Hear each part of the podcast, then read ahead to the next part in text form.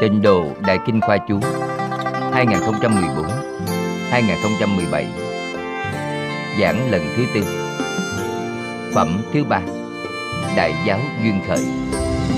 Duyên khởi của Đại Giáo. Tập một trăm hai mươi bảy. Chủ giảng Đại Lão Hòa Thượng Thích Tịnh Không. Giảng tại Hiệp hội Giáo dục Phật Đà Hồng Kông. Thời gian ngày ba mươi mốt tháng mười năm hai nghìn không trăm mười bốn. Dịch giả Vũ Văn Trà, Dạo Chánh Thích Thiện Trang.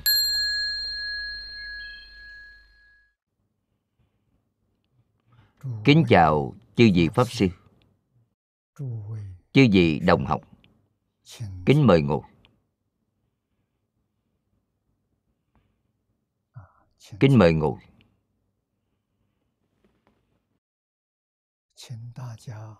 Mời mọi người cùng tôi quy y Tam Bảo. Bạch thầy A Sà Lê thương xót chứng minh, còn đệ tử Diệu Âm, kể từ hôm nay cho đến suốt đời, con xin quy y Phật bậc Lưỡng Túc Tôn. Con xin quy y Pháp tôn quý trong Pháp Ly Dục. Con xin quy y Tăng hàng tôn quý trong tất cả chúng. Bạch thầy A Sà Lê thương xót chứng minh, con đệ tử Diệu Âm, kể từ hôm nay cho đến suốt đời, con xin quy y Phật bậc Lưỡng Túc Tôn.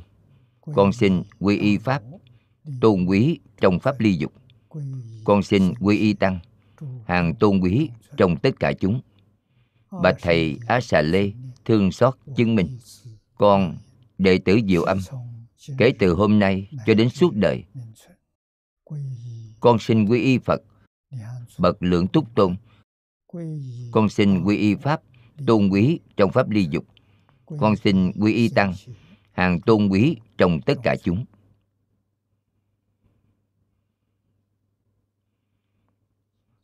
Mời xem Đại Kinh Khoa Chú trang ba trăm sáu mươi.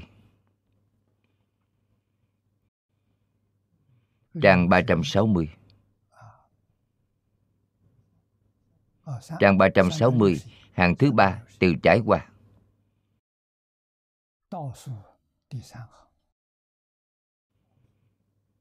Đoạn thứ hai, công đức của niệm Phật.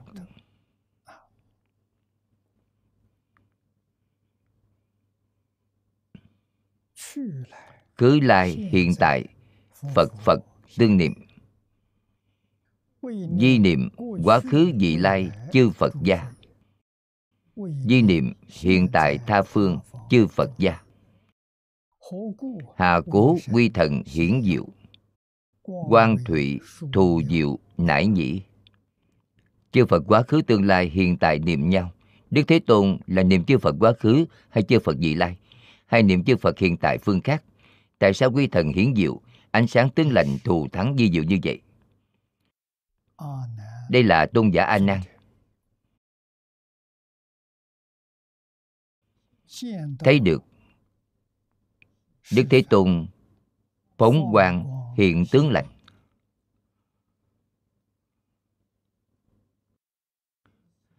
Lần phóng quang này là Ngài A Nan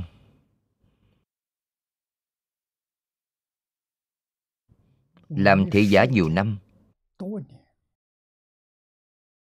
mà chưa từng thấy qua. Lần phát ra ánh sáng này đặc biệt thù thắng.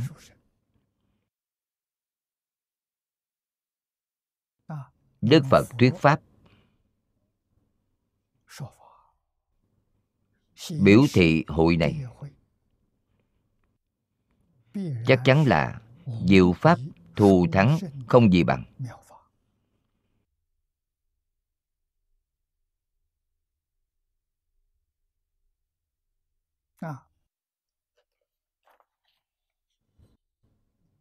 Ánh sáng tướng lành đó từ đâu ra?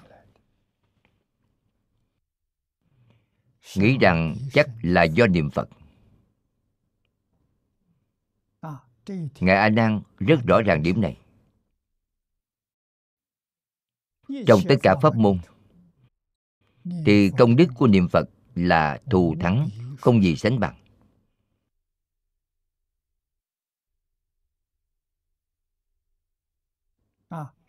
Chắc hẳn là Phật Phật niệm nhau. Nhưng không biết rõ Đức Thế Tôn là niệm tôn Phật nào.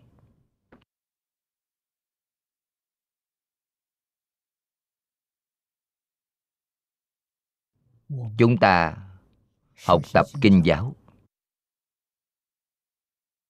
hy vọng được Phật lực giá trị, giúp chúng ta liễu giải chân thật nghĩa của Phật, là giống với điều được nói trên kệ khai kinh: nguyện giải Như Lai chân thật nghĩa. Mong được Phật lực gia trị. Đức Phật thuyết pháp cũng không ngoại lệ. Cũng vậy, Phật rất khiêm tốn, làm ra tấm gương tốt cho chúng ta. Cũng khải thỉnh chư Phật Bồ Tát mười phương gia trì.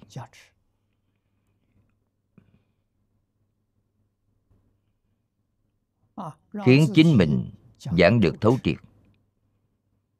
giảng được sáng tỏ, để cho thính chúng nghe được rõ ràng, nghe được sáng tỏ, nghe hiểu được.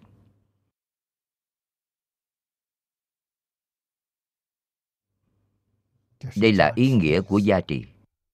Có hiệu quả chăng? Có hiệu quả. Vì sao? Bởi trong Đại Thừa Giáo Phật thường dạy tất cả pháp từ tâm tưởng sanh. Tâm chúng ta chân thành, tâm chúng ta thanh tịnh, tâm chúng ta chí thành cung kính, thì cảm được quy thần của Tam Bảo gia trì. Trên thực tế là trí huệ bát nhã trong chân tâm tự tánh của chúng ta lưu lộ ra. Đó là nguyên lý của cảm ứng đạo giao. Thiện tương cảm với thiện, ác tương cảm với ác, đều có cảm ứng. Cho nên niệm lực không thể nghĩ bàn. Trước khi vào giảng kinh, hiển thị ra Đức Thích Ca Mâu Ni Phật trong tâm Ngài niệm điều gì.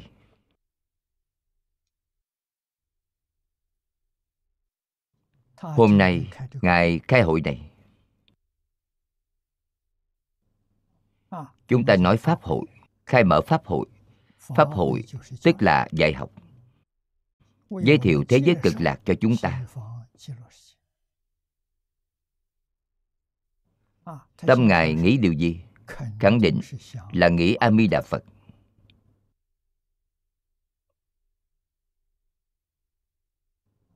Chúng ta có lý do tin tưởng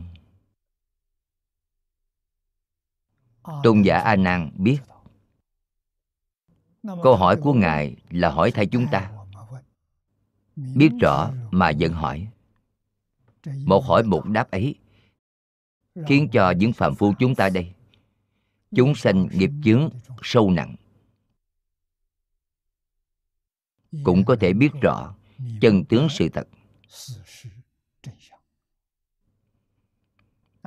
Đó là sự từ bi đến tột cùng.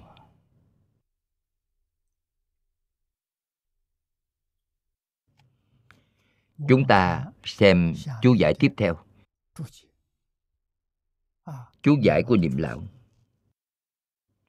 Khứ là quá khứ, lai là tương lai, hiện tại. Đó là nói ba đời: quá khứ, hiện tại, tương lai. Phật Phật tương niệm. Những lời này mãi đến Quang Thụy Thù Diệu Nải Nhĩ, giống với điều mà ngày nay đại chúng thấy được.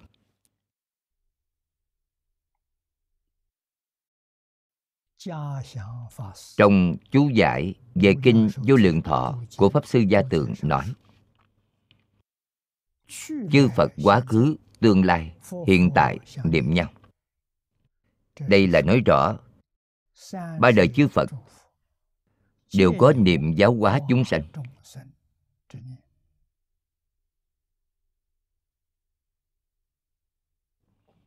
Ý nghĩa của câu nói này là gì?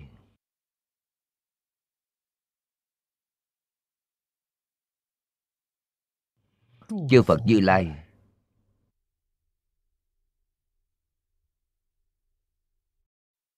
thông đạt, hiểu rõ, cũng tức là chứng được khắp vũ trụ. Thuật ngữ của nhà Phật nói là biến pháp giới, hư không giới.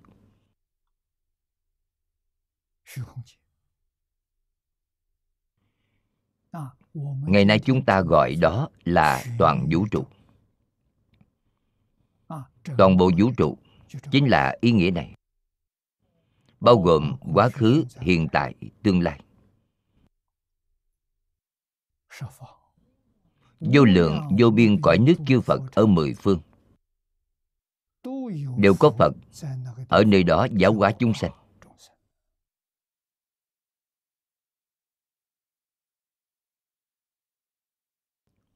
Phật xuất hiện, tất nhiên có chúng sanh. Chúng sanh có cảm thì Phật có ứng. Chúng sanh hy vọng Phật đến dạy chúng ta, Phật liền hiện thân dạy bảo chúng ta. Chúng sanh ưa thích Bồ Tát dạy chúng ta, Phật liền hiện thân Bồ Tát dạy chúng ta. Phật không có khởi tâm động niệm, không có phân biệt chấp trước, vĩnh viễn là tùy chúng sanh tâm, ứng sở tri lượng. Trong tâm chúng sanh mong thế nào thì Ngài liền biến hiện thế đó. Nhất định phải hiểu rõ chỗ này, hàm nghĩa của chữ Phật này. Phật là giác, giác ngộ triệt để. Cho nên những gì mà Ngài hiện là Phật Bồ Tát.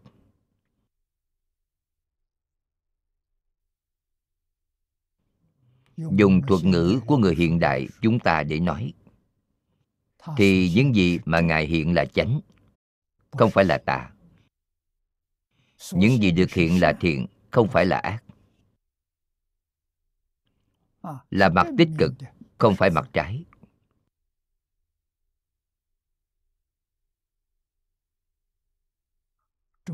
Do sự chân thành, tâm thiện, nguyện thiện của chúng sanh mà cảm được. Nếu khu vực này tâm hạnh của chúng sanh không thiện, cách nghĩ, cách nhìn, cách làm của họ đều thuộc về mặt trái, thì những gì cảm ứng của chúng sanh ở thế gian này không phải Phật. Sự cảm của bất thiện thì có ứng. Ai đến ứng? Mà đến ứng.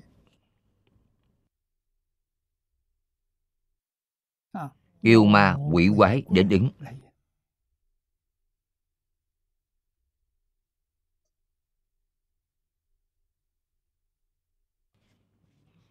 hai nghìn năm trăm năm trước, cùng thời đại với Khổng Tử, có Ngài Tả Khâu Minh từng nói lời này trong Tả Truyện. Một câu danh ngôn của Ngài ấy nói: người bỏ đi đạo thường thì yêu ma hưng thịnh. Thường là đạo, là đức, là mặt tốt.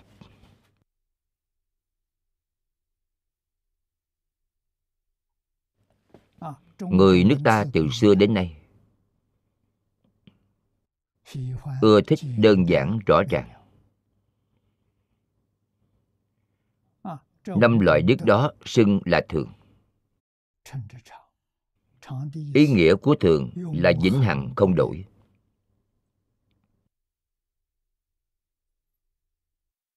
hai nghìn năm trăm năm trước, thời đại đó của Khổng Phu Tử hữu dụng. Xa hơn trước, mở rộng hai nghìn năm trăm năm, thời đại Tam Hoàng Ngũ Đế vẫn có tác dụng.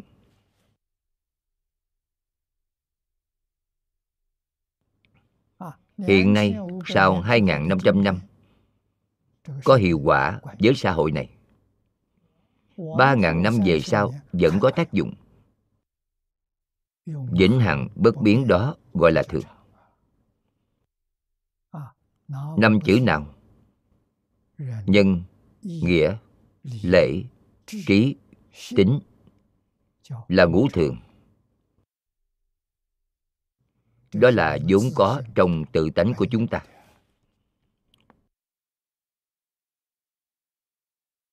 Nhân là yêu thương người. Tại sao phải thương người? Bởi quan hệ của chúng sanh với chính mình là một thể.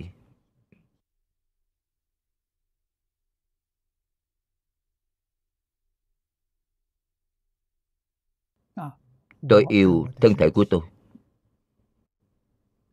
Tôi yêu tai mắt của tôi. Tôi yêu tay chân của tôi. Vì sao? Bởi đó là một thể với tôi, không thể tách rời. Người nào cũng biết điều đó. Nhưng toàn bộ vũ trụ, vạn sự, vạn vật là một thể với chúng ta. Người biết thì không nhiều. Đức Phật biết, Bồ Tát biết, A-la-hán cũng biết.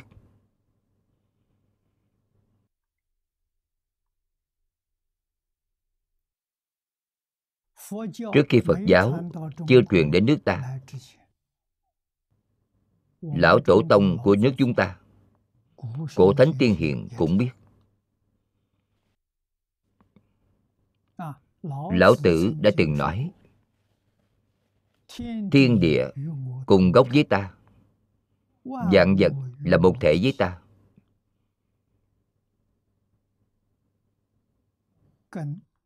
Hoàn toàn tương đồng với điều được nói trên Kinh Đại Thừa. Thời đại đó của Lão Tử, Phật giáo chưa truyền đến nước ta.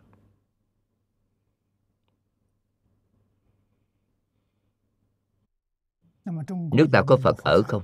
Có. Có thể nói ra hai câu nói đó, người ấy chính là Phật.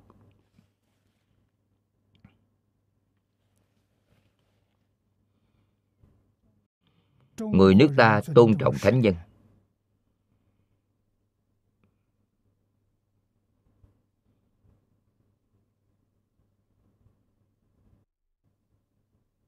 Cho nên, Phật xuất hiện ở nước ta, dùng thân phận của thánh nhân xuất hiện, giống với ba mươi hai ứng của Bồ Tát Quán Thế Âm. Nên dùng thân gì độ được thì hiện thân ấy.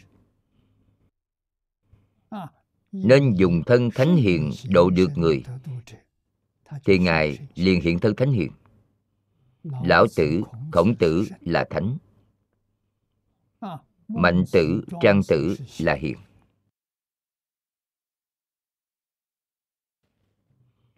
Người nước ta vô cùng tôn kính thánh hiền.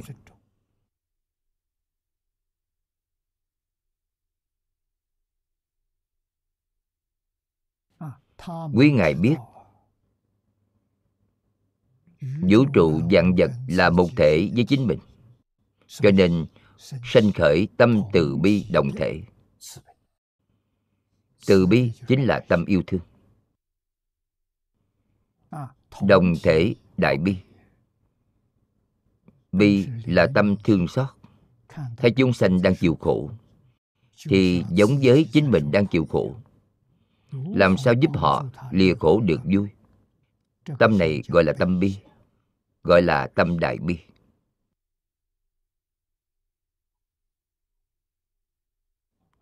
Giúp họ giác ngộ, giúp họ quay đầu, giúp họ hạnh phúc. Đó gọi là tâm từ.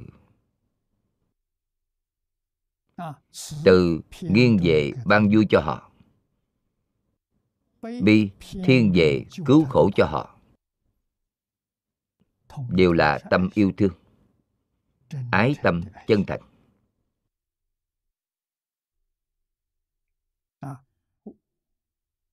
Điều đầu tiên trong ngũ thường là nhân, là nhân ái. Nghĩ đến chính mình liền nghĩ đến người khác.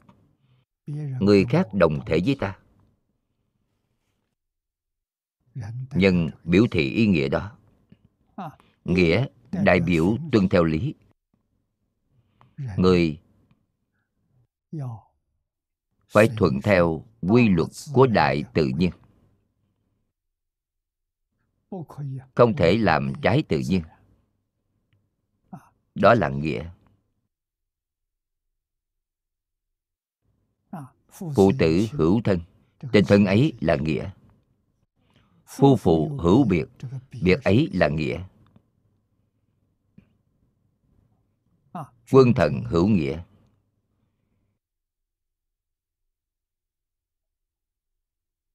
Trưởng ấu hữu tự là nghĩa. Bằng hữu hữu tín là nghĩa. Không có nghĩa thì làm sao người đứng ở xã hội?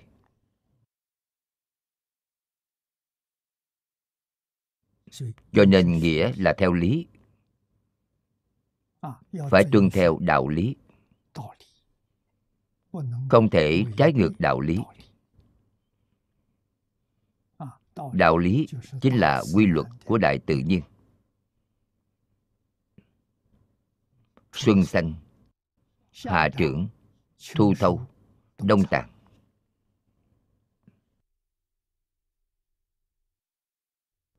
Đó là bốn mùa của một năm, là quy luật tự nhiên.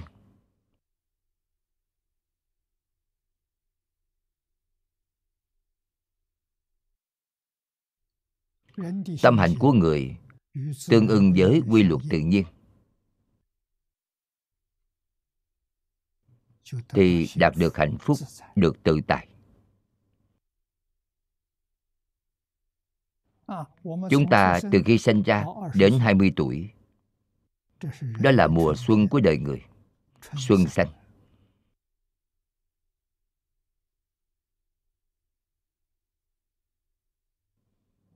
Cần đem đạo lý làm người, nghĩa vụ làm người, làm rất là rõ ràng, vô cùng sáng tỏ. Thành tựu trí huệ, đức hạnh của chính mình. Thành tựu tâm bi của chính mình. Trong Phật Pháp nói tâm Bồ Đề. Ở thế tục thông thường nói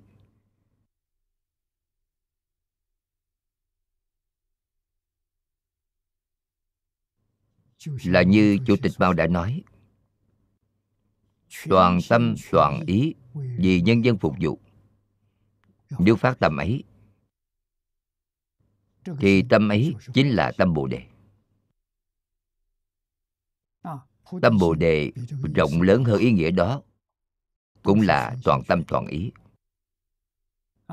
phục vụ cho tất cả chúng sanh. Phạm vi chúng sanh lớn hơn nhân dân. Trong mười pháp giới, nhân dân là cõi người. Ngoài cõi người còn có chín pháp giới. Còn chúng sanh bao gồm toàn bộ chín pháp giới.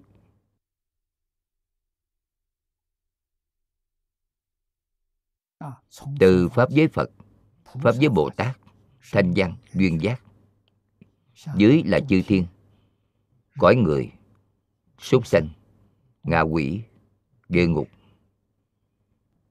Toàn bộ hợp lại là mười pháp giới. Thập pháp giới đều là do chúng duyên hòa hợp mà sanh. Cho nên Phật giáo Đại Thừa dạy người phải phát tâm lớn ấy, toàn tâm toàn ý phục vụ cho chúng sanh mười pháp giới.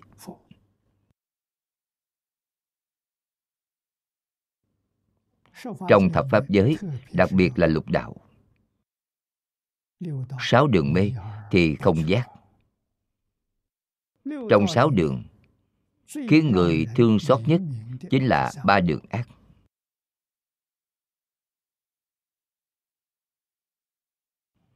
Điều đó so với toàn tâm toàn ý phục vụ dân dân thì ý nghĩa sâu hơn, rộng hơn.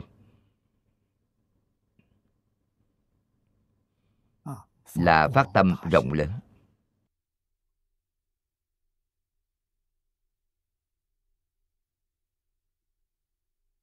Nhân nghĩa rồi, tiếp theo là lễ.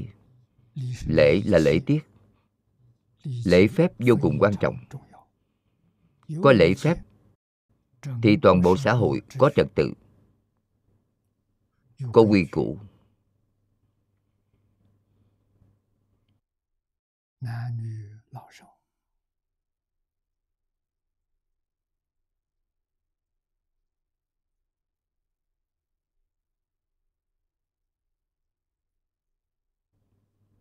Khởi tâm động niệm, lời nói, hành vi của nam nữ, già trẻ đều có phép tắc. Khuôn phép đến từ đâu?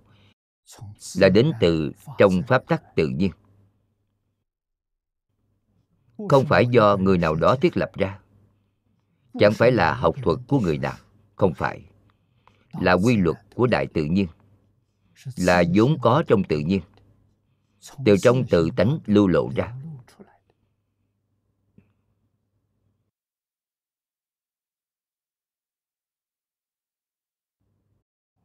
Tự tánh là gì? Là thanh tịnh, bình đẳng giác. Ở trên tựa đề kinh này chính là tự tánh, chính là chân tâm.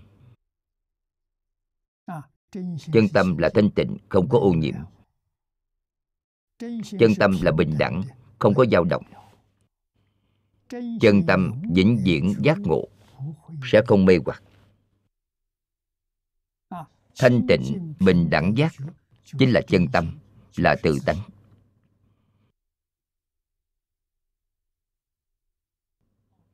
Tất cả đạo lý đều do từ nơi ấy mà lưu lộ ra.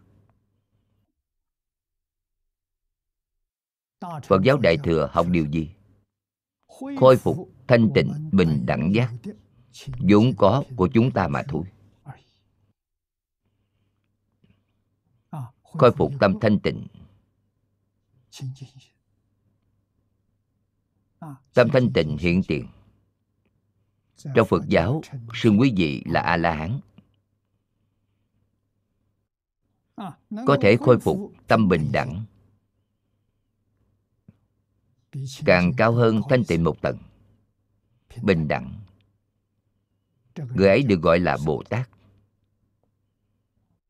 Nâng lên nữa, đại triệt, đại ngộ, minh tâm, kiến tánh, chính là giác. Người đó được gọi là thành Phật.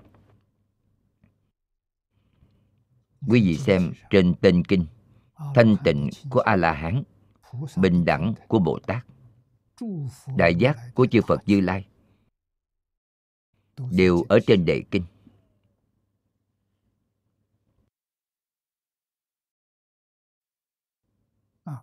Đó là nói từ trên tu nhân, từ trên phương diện học tập lập ra cấp bậc khác nhau.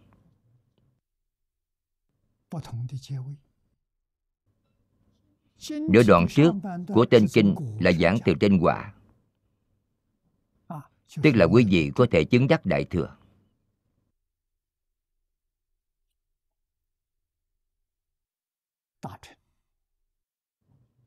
Đại thừa là trí huệ, là trí huệ rốt ráo viên mãn vốn có của tự tánh.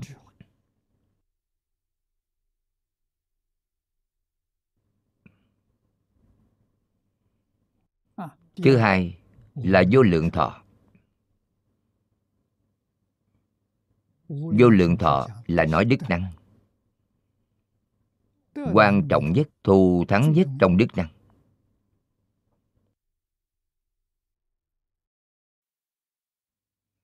Gọi là đức hàng đầu chính là thọ mạng. Nếu không còn tuổi thọ nữa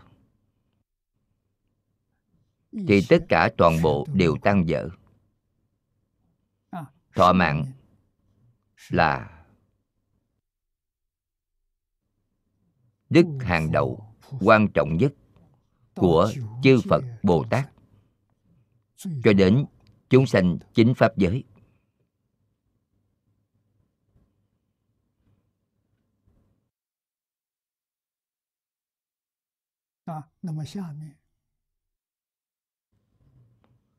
Câu tiếp theo là trang nghiêm. Trang nghiêm là tốt đẹp. Trang nghiêm chính là chỉ ư chí thiện, được nói trong sách Đại học.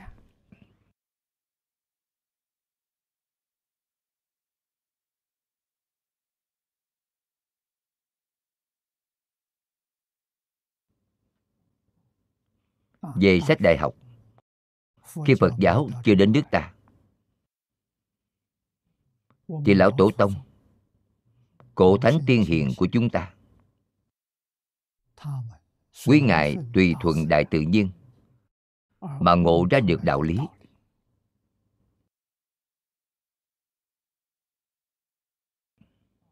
Đem điều đó làm cương lĩnh học tập cho chúng ta. Đại học Chi Đạo tại Minh Minh Đức. Minh Minh Đức chính là đại triệt đại ngộ, minh tâm kiến tánh. Đại từ đại bi được hiển lộ ra, từ trong tự tánh chính là thân dân. Thân dân chính là rộng độ chúng sanh. Nguyện đầu tiên trong tứ hoàng thệ nguyện, chúng sanh vô biên thệ nguyện độ.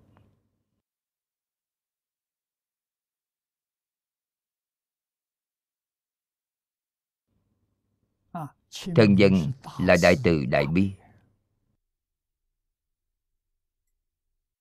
giúp chúng sanh lìa khổ được vui.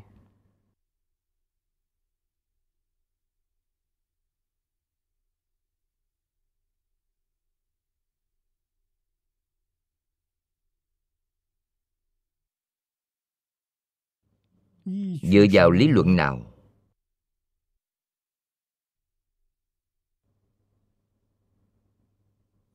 để phát ra đại nguyện đó?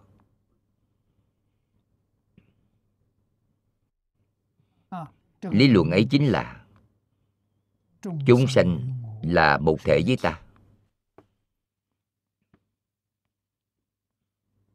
Cho nên sau khi minh tâm kiến tánh thì nguyện vọng đó trong tự tánh tự nhiên sanh khởi lên.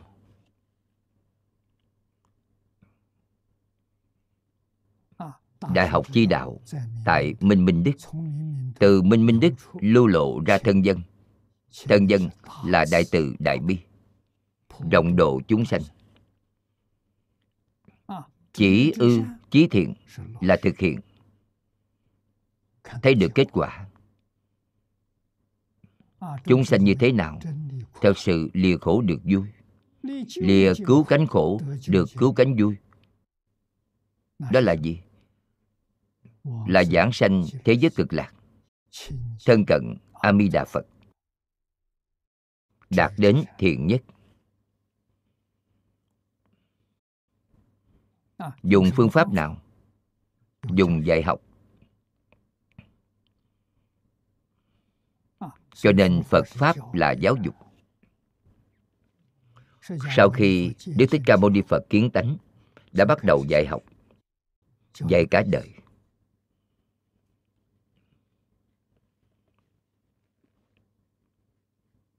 Ngài bảy mươi chín tuổi viên tịch, ba mươi tuổi khai ngộ bắt đầu dạy học. Từ ba mươi đến bảy mươi chín tuổi giảng kinh dạy học bốn mươi chín năm.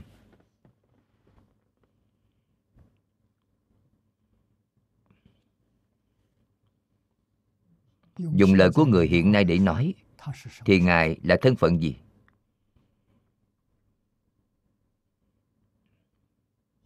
Người thời nay nói là người làm công tác nghĩa vụ đa nguyên văn hóa. Ngài là thân phận như vậy. Ngài là giáo sư. Chúng ta xưng Ngài là bổn sư.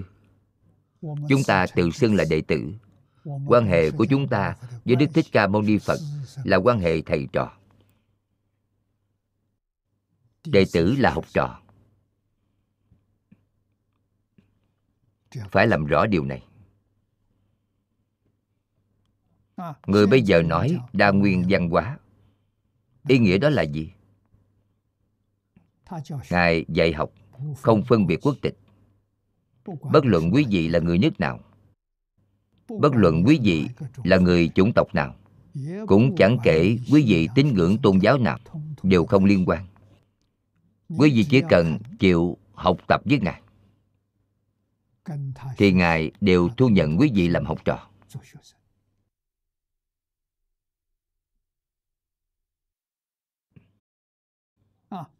Làm học trò của Phật không cần thay đổi tôn giáo tín ngưỡng. Ở trên kinh Phật rất nhiều, như là Bà La Môn giáo. Bà La Môn là tôn giáo. Rất nhiều tín đồ của họ học tập theo Đức Thích Ca Mâu Ni Phật.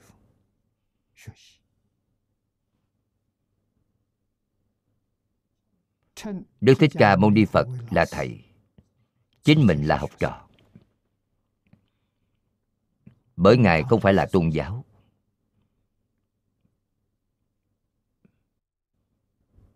Nên Ngài khuyên người khác không cần thay đổi tín ngưỡng tôn giáo.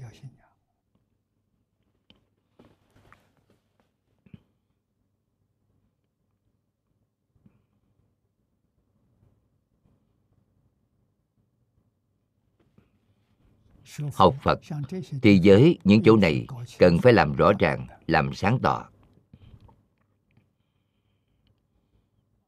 Hiểu rõ rồi thì chính mình có thể tự độ. Chưa sáng tỏ thì theo Phật học tập. Sau khi sáng tỏ, chính mình độ chính mình. Không khó. Buông xuống chấp trước thì chứng A-la-hán. Trong nền giáo dục của Đức Phật đã cầm được học vị thứ nhất,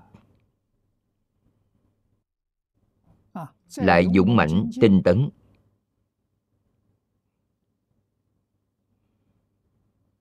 buông xuống phân biệt, quý vị là Bồ Tát. Bồ Tát là học vị thứ hai.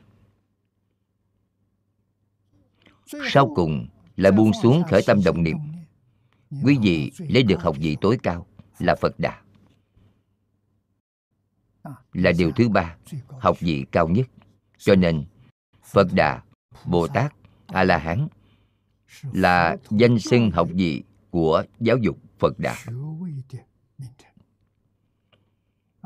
Trong kinh Đại Thừa thường nói nhất thiết chúng sanh bổn lai thị Phật, nhất thiết chúng sanh giai hữu Phật tánh, tương lai đều sẽ làm Phật. Ngài nói rất rõ ràng, rất sáng tỏ.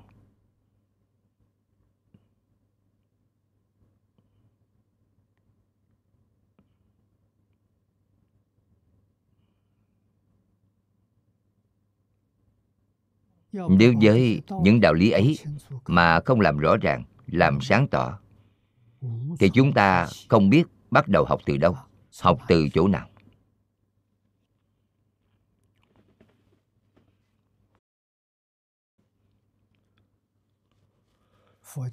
Phật giáo không mê tín. Phật giáo là phá mê khởi tín. Niềm tin đó là được xây dựng trên cơ sở của trí huệ. Đó không phải mê tín, chẳng phải mù quáng.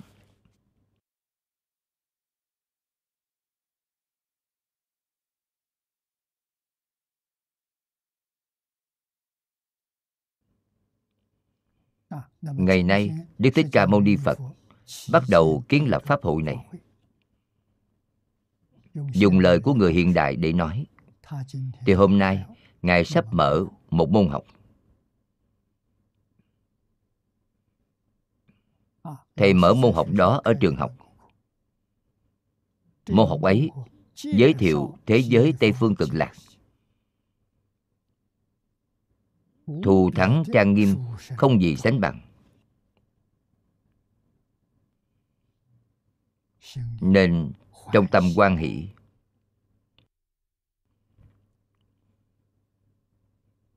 bởi vì tám mươi bốn nghìn pháp môn,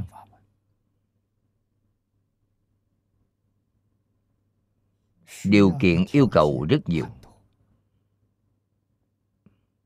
Chúng ta ở đời này đều làm không được. Tu những pháp môn đó, cả đời này của quý vị không thể thành tựu.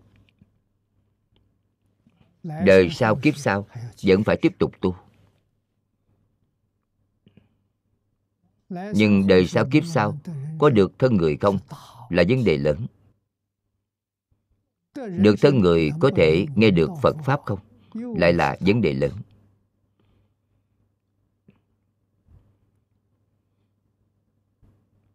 Phương pháp này của Tịnh Tông đơn giản. Nam nữ, già trẻ, người lớn, trẻ nhỏ, từ học rộng nghe nhiều. Hiện nay nói là học vị tiến sĩ. Phật Pháp nói là Bồ Tát, Pháp thân Bồ Tát. Bên dưới để chúng sanh ở địa ngục.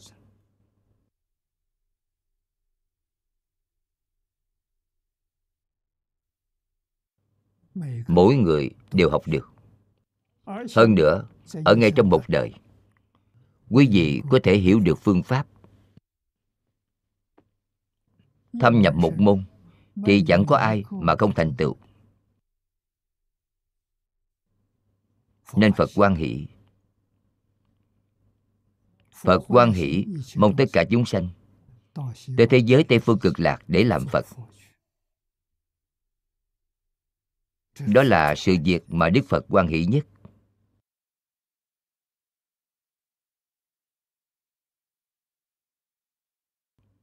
Làm Phật tốt, làm Bồ Tát tốt,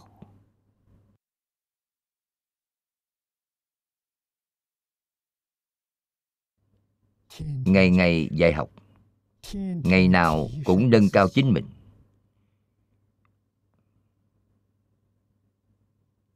Ngày nào cũng giúp người khác phá mê khai ngộ.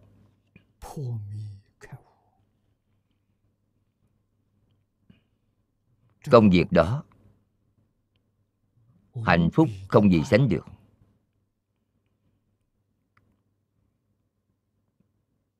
Khiến cho chúng ta hiểu rõ chân tướng sự thật. Chân tướng sự thật đều là thuần tịnh, thuần thiện.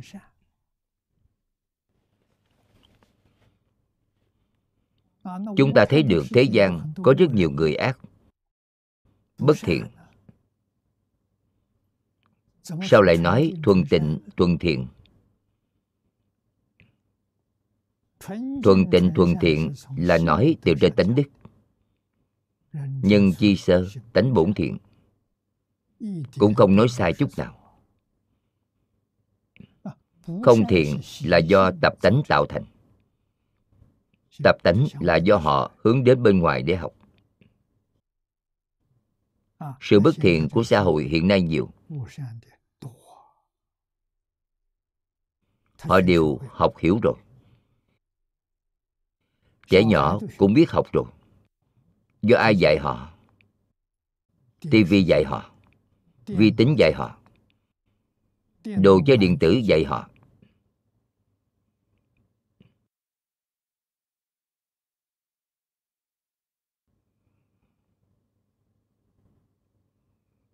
Những công cụ khoa học này vốn là tốt, nhưng người ta đã dùng sai, không dùng mặt tích cực mà hoàn toàn dùng mặt trái.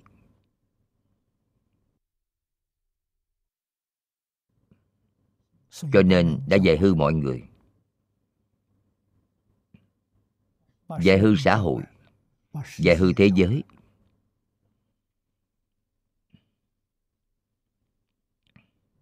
Chúng ta học Phật, học văn hóa truyền thống, làm sao ứng phó đối với sự việc này?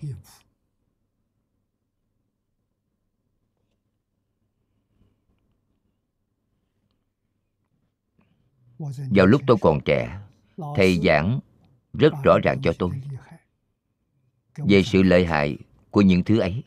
Tôi hoàn toàn đã nghe hiểu. Tôi dùng phương pháp nào? Không tiếp xúc. Hơn năm mươi năm nay, tôi chưa có xem tivi, chưa có xem thời sự, báo chí, tạp chí.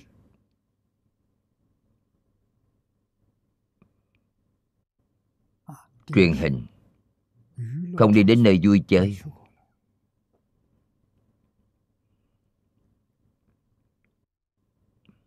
Mỗi ngày đọc sách thánh hiền, niệm A Di Đà Phật.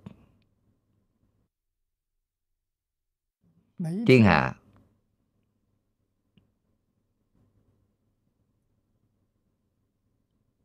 mỗi ngày đều thái bình. Phát sinh rất nhiều việc nhưng tôi không biết.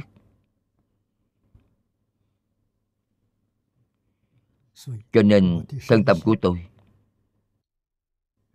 sống trong thái bình thịnh thế.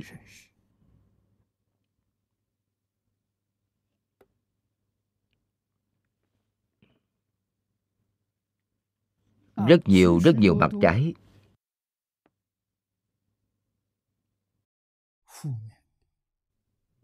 Tôi không có thấy được, không có nghe được. Những gì mà tôi thấy được là kinh luận, là giáo huấn của cổ thánh tiên hiền, đều là điều tốt, chẳng có gì là không tốt.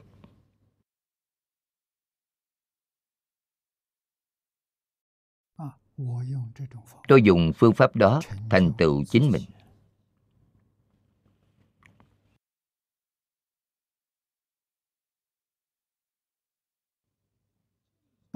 Người học Tịnh Tông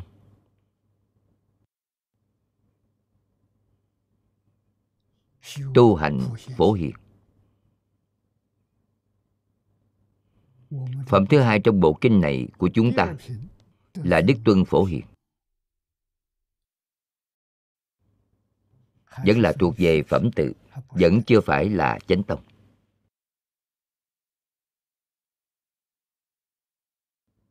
Do đây có thể biết tấm gương của người học Tịnh Tông là ai? Là Bồ Tát Phổ Hiền, là tấm gương tốt của chúng ta.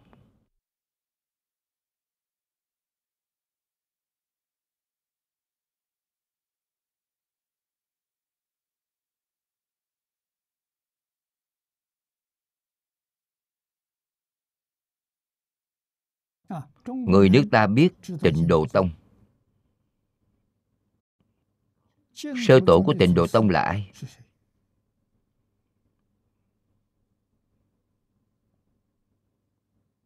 Tầng lớp của quý ngài mỗi mỗi khác nhau.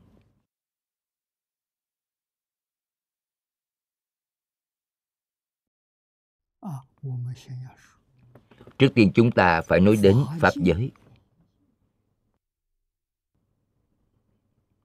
khắp pháp giới, hư không giới, người đầu tiên đề xướng trì danh niệm Phật cầu sanh tịnh độ là ai?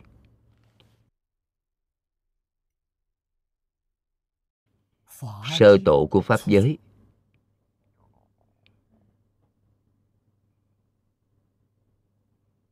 Chư vị có biết chăng? Là Bồ Tát Đại Thế Chí. Bồ Tát Đại Thế Chí chính là tu pháp môn niệm Phật thành Phật, là sơ tổ của pháp giới.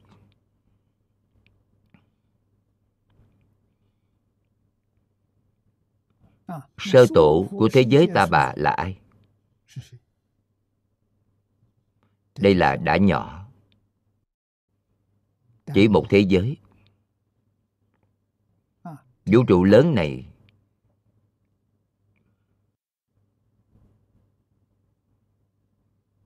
bao gồm bao nhiêu hành tinh?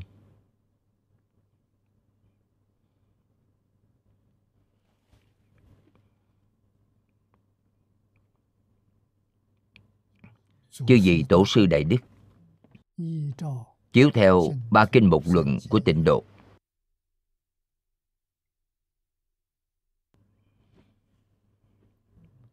nói ra cho chúng ta. Sơ tổ của Tịnh Độ Tông, của thế giới Ta Bà,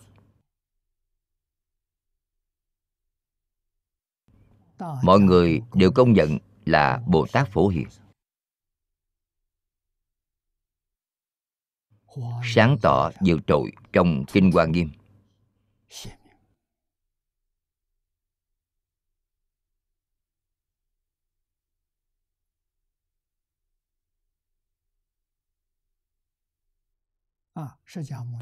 Khi Đức Thích Ca Mâu Ni Phật thị hiện thành Phật, bộ kinh được thuyết đầu tiên chính là Đại Phương Quảng Phật Hoa Nghiêm Kinh.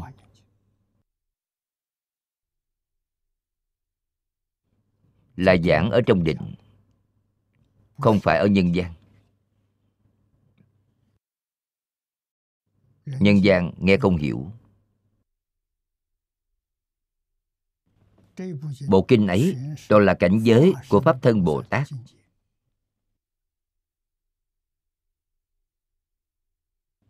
Nghĩa lý quá sâu.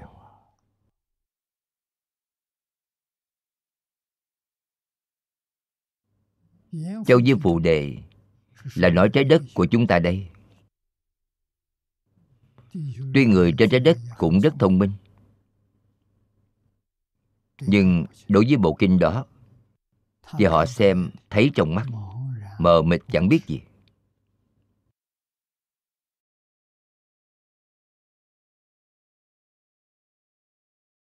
Bởi quá sâu.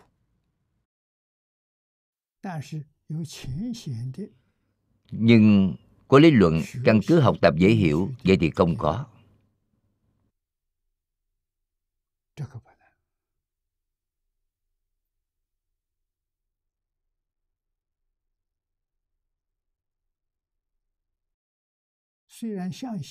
Tuy rằng tin có thể xây dựng niềm tin,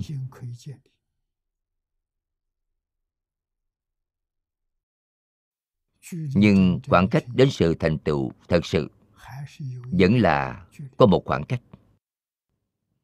Song khoảng cách ấy, nếu có hoàn cảnh tốt, thiền hữu tốt,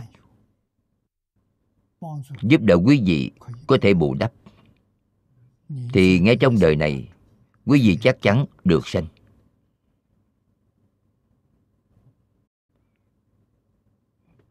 Nhất định được giảng sanh. Ở trong giáo pháp một đời của Đức Thích Ca Mâu Ni Phật tìm không ra. Pháp môn bình đẳng với pháp môn này không có nữa. Cho nên trì danh niệm Phật đã trở thành việc lớn đứng đầu trong Phật Pháp.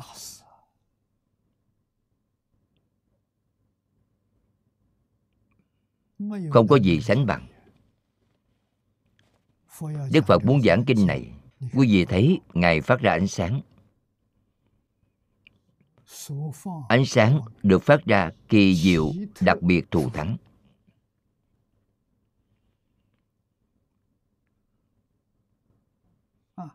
Trước nay không có lần phóng quang nào có thể so sánh với sự phóng quang của Đức Thích Ca Mâu Ni Phật hôm nay.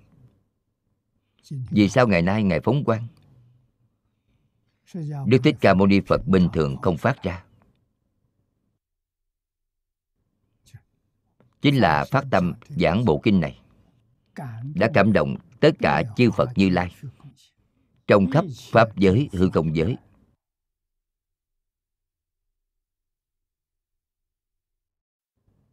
Đã cảm động chư thiên trời người,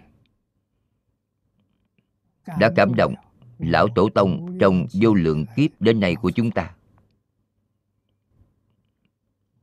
Còn gì tuyệt vời hơn?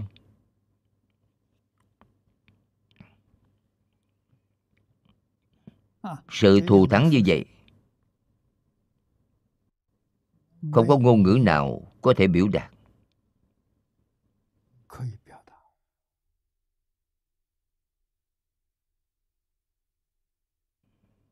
Đó là thật, chẳng phải giả. Chỉ có khế nhập cảnh giới, cổ nhân gọi là nóng lạnh tự biết, không nói ra được.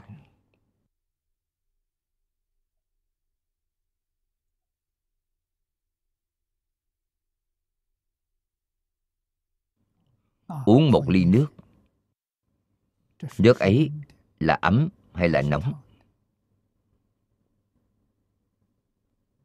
Không ai nói ra được. Vì sao vậy? Bởi tiêu chuẩn của mỗi người khác nhau. Cách tốt nhất là quý vị uống một ngụm, ấm lạnh tự biết, quý vị liền rất rõ ràng, quý vị rất sáng tỏ, quý vị cũng nói không ra. Bởi vì tiêu chuẩn của quý vị cũng chẳng phải là tiêu chuẩn của người khác.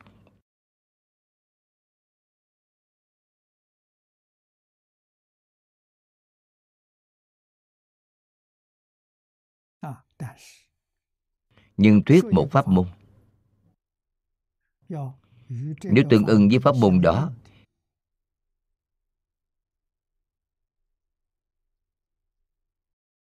thì người đó thành tựu lớn, họ tu pháp môn đó sẽ thành tựu. Tương ưng với họ, vậy thì thuận tiện hơn.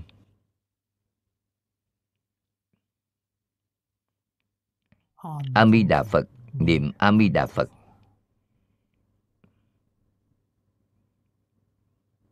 Chúng ta niệm A Di Đà Phật thì được quy thần của A Di Đà Phật gia trì.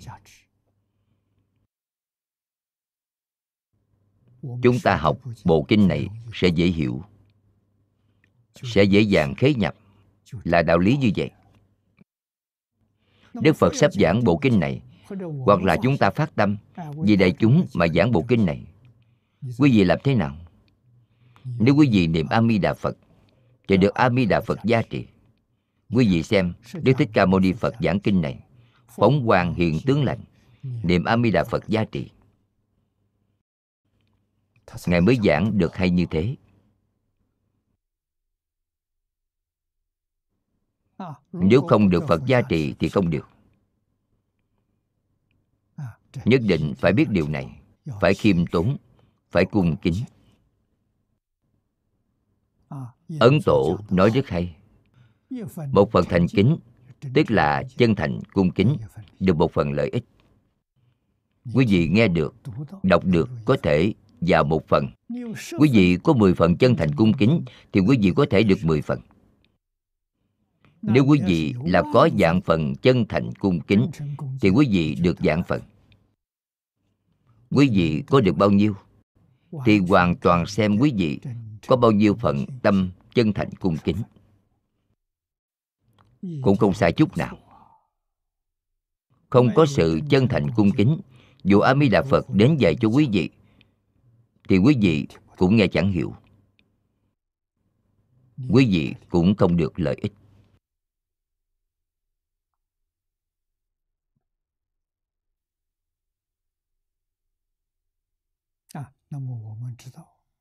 Chúng ta biết vào thời đại hiện nay, người giảng bộ kinh này không nhiều.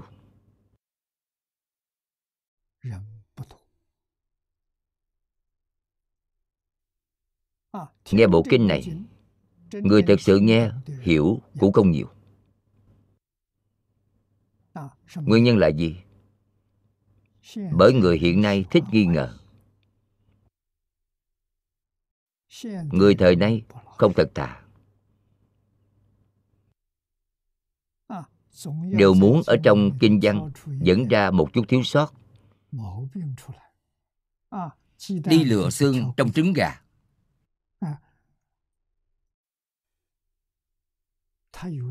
Họ có tâm lý khác thường như vậy, cho nên nguyện giải Như Lai chân thật nghĩa là khó rồi.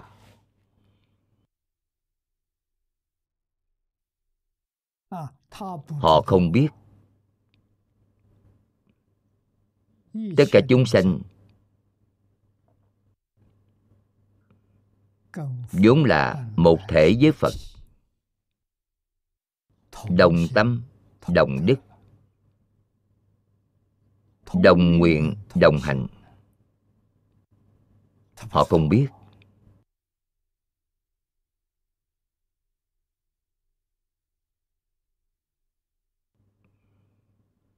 Vì thế, lợi ích đạt được là không nhiều. Lợi ích lớn nhất mà họ được là gì? Là trong A Lại Gia Thức có chủng tử của A Di Đà Phật, có chủng tử của Tịnh Độ Thế Giới Cực Lạc. Chủng tử ấy là hạt giống kim cang, vĩnh viễn không diệt. Đời sau, kiếp sau lại gặp được, họ sẽ hoan hỷ với pháp môn này, được Phật lực gia trì. Nếu họ là chân thật tín nguyện trì danh thì họ sẽ thành tựu.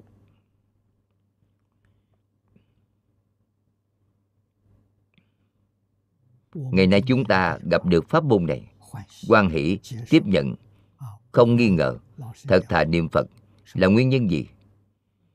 Do thiện căn đã trồng từ đời đời kiếp kiếp trong đời quá khứ, lần này mới chín mùi. Lần này chưa chín mùi thì sao? Không nên gấp, lại tiếp tục làm nóng thêm một chút, đời sau chín mùi. Nói chung là không uổng công. Đó là lợi ích chân thật. Bất luận có căn tánh hay không, gặp được điều tốt, đều rất đáng khen ngợi, đáng được hoan hỷ.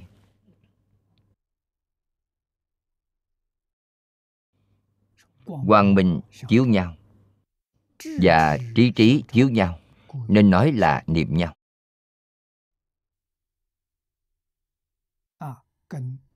Khởi cảm ứng đạo giao với A Di Đà Phật. Trong tâm Thích Ca Mâu Ni Phật có A Di Đà Phật, trong tâm A Di Đà Phật có Thích Ca Mâu Ni Phật. Tâm tâm tương ưng đã thông rồi. Đó được gọi là gia trì.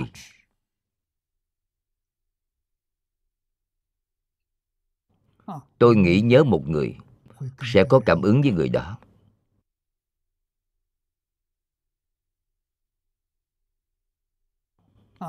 Thường thấy nhất, thời xưa có, hiện nay cũng có, là tình mẫu tử. Người mẹ lúc nào cũng nhớ đến người con, đặc biệt người con còn rất nhỏ.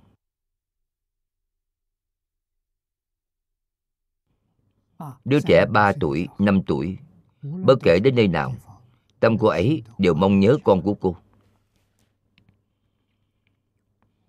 Người con đó có cảm ứng,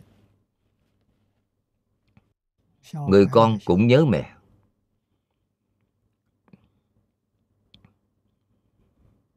Cùng một đạo lý, chúng ta niệm Phật, niệm Bồ Tát, niệm cổ thánh tiên hiền, niệm lão tổ tông, niệm người mà chúng ta cảm phục nhất, bội phục nhất đều sẽ khởi cảm ứng.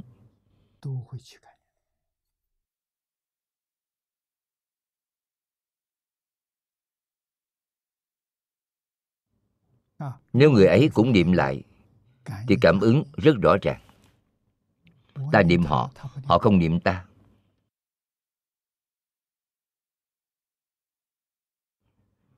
Thì nơi ta đây có cảm ứng, còn nơi đó của họ không thể hiện tiền cảm ứng. Nếu hai bên niệm nhau thì cảm ứng sẽ rất rõ ràng. Đó là thật, chẳng phải giả.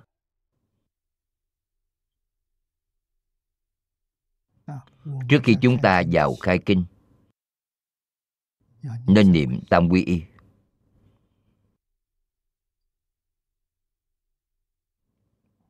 Dùng tâm chân thành, tâm cung kính, tâm thanh tịnh,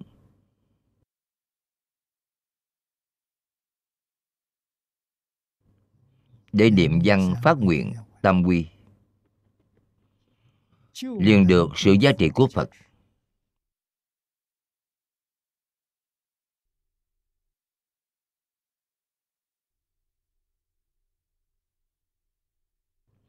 Để giảng rõ ràng, giảng sáng tỏ hội kinh này.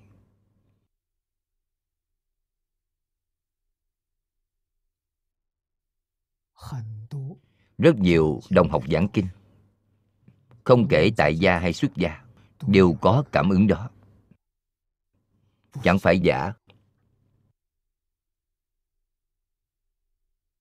Tâm càng thành kính thì càng nhiều cảm ứng. Lúc quý vị đang giảng, giảng ra rất nhiều ý nghĩa. Không phải do quý vị chuẩn bị trước. Quý vị không chuẩn bị nhiều như vậy, làm sao đến lúc đó có thể tự nhiên nói ra được. Sau khi giảng xong hỏi quý vị không biết, bảo quý vị giảng lại thì giảng không ra, nên được giá trị.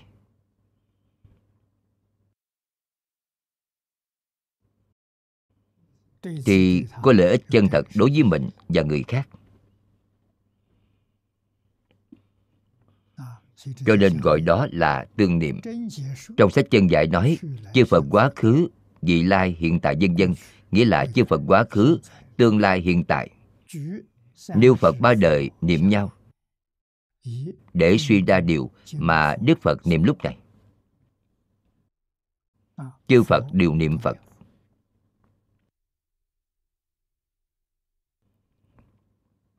Niệm A Di Đà Phật chính là niệm tất cả chư Phật trong mười phương ba đời,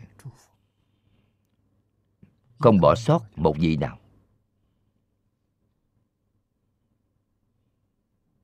Vì sao vậy? Bởi danh hiệu A Di Đà Phật là danh hiệu chung của toàn bộ tất cả chư Phật.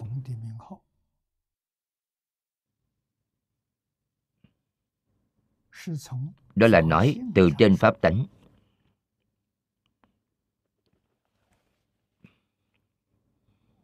Chúng ta xưng danh hiệu Thích Ca Mâu Ni Phật, đó là nói từ trên tướng. Chúng ta niệm A Di Đà Phật là nói từ trên tánh. Bốn chữ A Di Đà Phật này là dịch âm từ tiếng Phạn. Nếu phiên dịch theo tiếng Phạn thì A dịch là vô. Ý nghĩa của vô. Mi Đà dịch là lượng. A Mi Đà nghĩa là vô lượng. Phật dịch là giác, hoặc dịch thành trí huệ. Nên ý nghĩa danh hiệu là vô lượng trí huệ, vô lượng giác ngộ. Vô lượng trí huệ, vô lượng giác ngộ thì người ấy được gọi là Phật. Cho nên Ngài là danh hiệu chung. Đâu có tôn Phật nào mà không phải là vô lượng trí, chẳng phải là vô lượng giác. Hết thảy như vậy. Cho nên một câu A Di Đà Phật đã bao hàm toàn bộ tất cả danh hiệu chư Phật. Quý vị niệm danh hiệu chư Phật thì được ít sót nhiều. Niệm một câu A Di Đà Phật thì đã niệm được toàn bộ, một gì cũng không sót mất. Trong Kinh Hoa Nghiêm nói, một tức là nhiều, nhiều tức là một. Một chính là A Di Đà Phật, nhiều chính là tất cả chư Phật. Tất cả chư Phật, vị nào cũng là vô lượng giác, vị nào cũng là vô lượng trí. Điều này không giả chút nào. Mình tầm kiến tánh thì vào câu lạc bộ đó.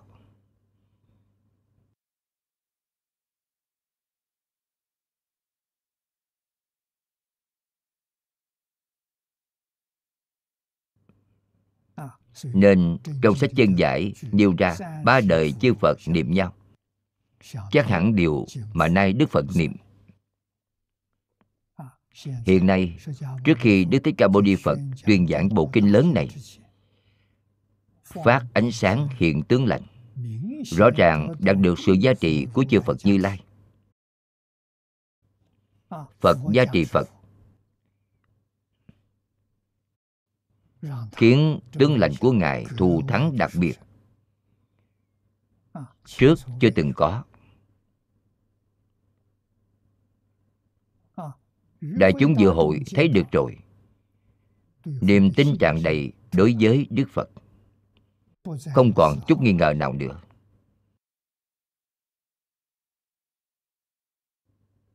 Đó là tác dụng của sự phóng quang hiện tướng lành, giúp mọi người sanh khởi niềm tin.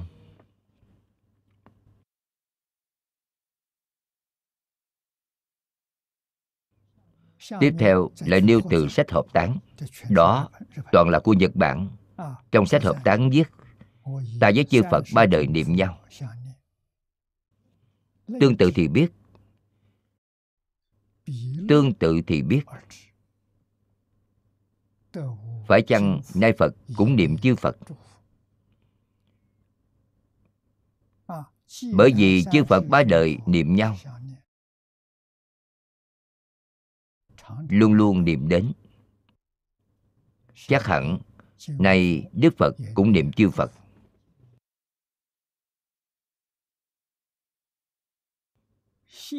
Hiện tướng lạ ấy là lý do gì? Hiện tướng hảo, kỳ diệu, đặc biệt thù thắng như vậy là nguyên nhân gì? Trong kinh dạy, quy thần hiển diệu, quang minh tướng lạnh, thù thắng vi diệu. Đức Phật thường nói hai câu này ở trong kinh. Tiếp theo, Lão Cư Sĩ Hoàng Niệm Tổ giải thích cho chúng ta, biểu thị sắc tướng được hiện.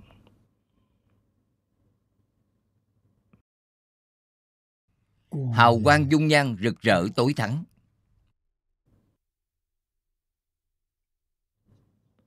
Nguy nguy là miêu tả sự rộng lớn, quy thần khó đo lường, phóng quang hiện tướng lành, thù thắng tuyệt diệu. Trong quang minh hiện ra cõi báo mười phương.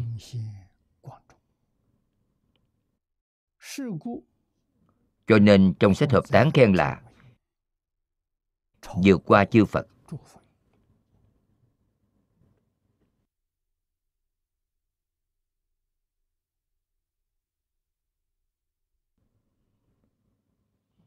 Trên kinh của Đại Thừa Giáo thường nói, Phật Phật đạo đồng,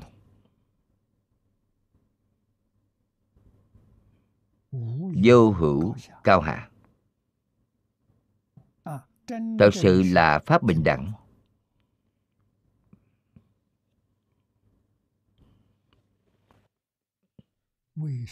Vì sao có thể vượt hơn chư Phật?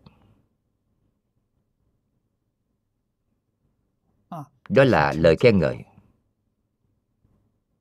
cũng là lời chân thật.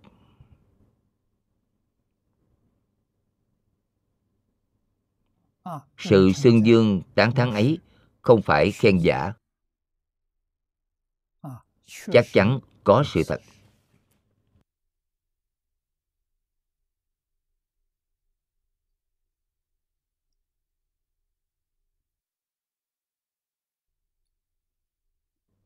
Thù thắng nhất là cõi nước của chư Phật Như Lai trong mười phương,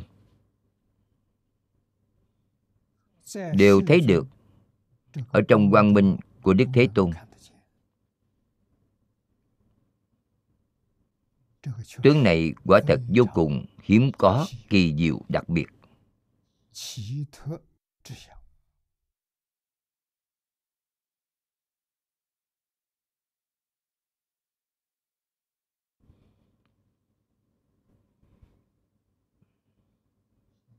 Quốc sư Hiền Thủ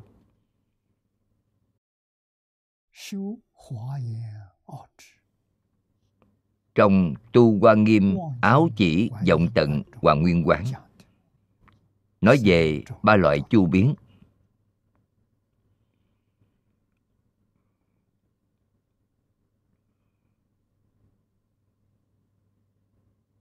Loại thứ nhất là chu biến pháp giới.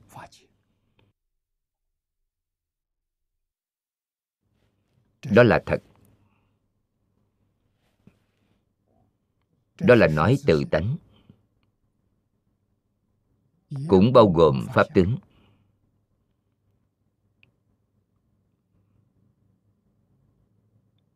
Vì sao vậy? Bởi trong tướng có tánh, trong tánh có tướng. Tánh tướng không chia ra. Tánh là thể,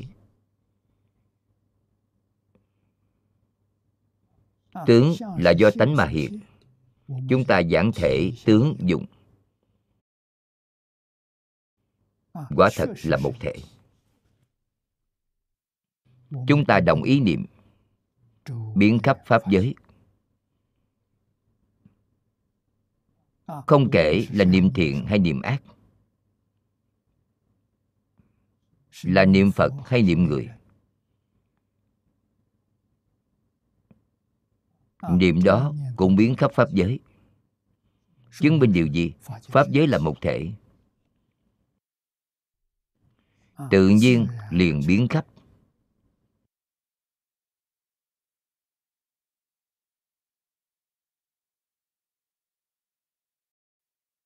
Loại thứ hai là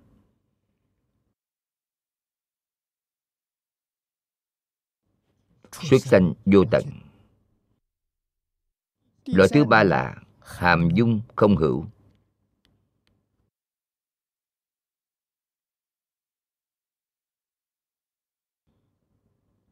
Ba câu này đều là miêu tả tánh đức. Tự tánh không thể nghĩ bàn.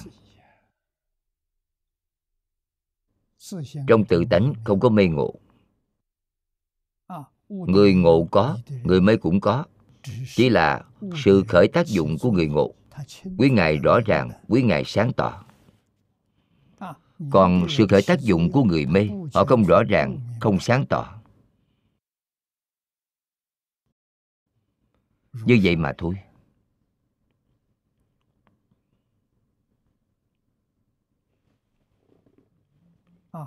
Chúng ta thật sự đã học Đại Kinh.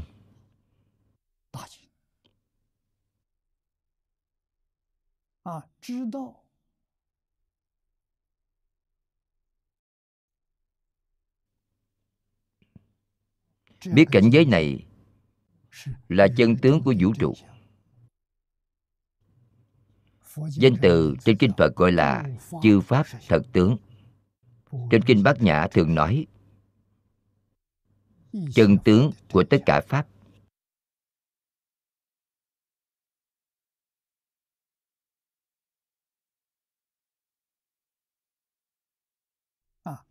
Ý niệm vừa động biến khắp pháp giới. Chúng ta niệm A Di Đà Phật, làm sao A Di Đà Phật có thể không biết? A Di Đà Phật biết rõ, tất cả chư Phật mười phương cũng biết. Chúng ta niệm A Di Đà Phật, mười phương ba đời tất cả chư Phật Như Lai đều hoan hỷ. Vì sao vậy? Bởi chư Phật Như Lai độ chúng sanh thì pháp quan trọng nhất là pháp này. Chính bởi quý vị không tin mới dạy cho quý vị pháp môn khác.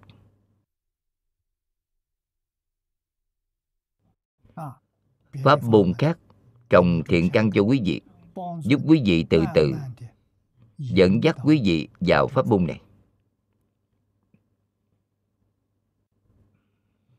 Quý vị xem Hoa Nghiêm,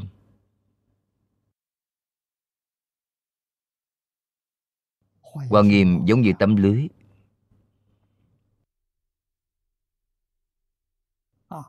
Kinh Hoa Nghiêm là viền lưới, bên dưới là mắt lưới, dung lưới ấy ra,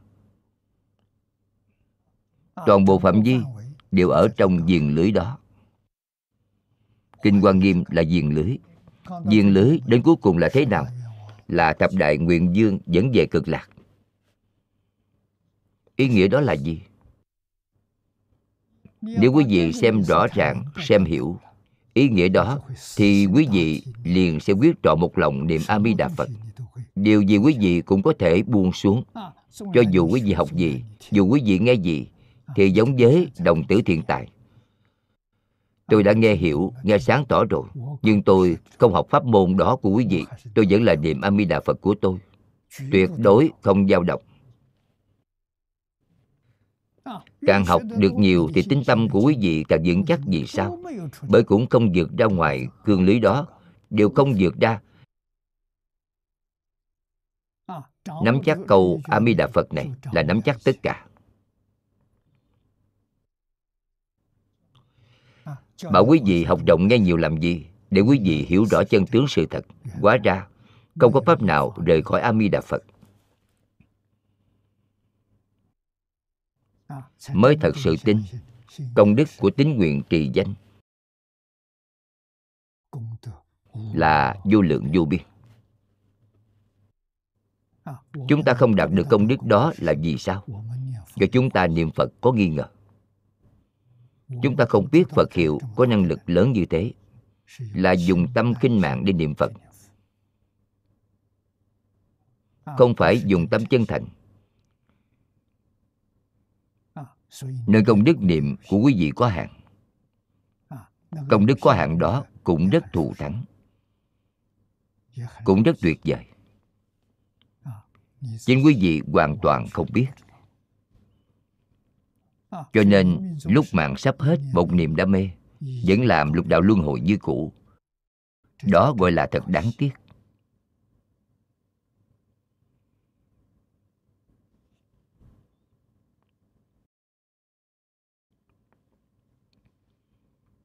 Có một hạng người thiện căn sâu dày,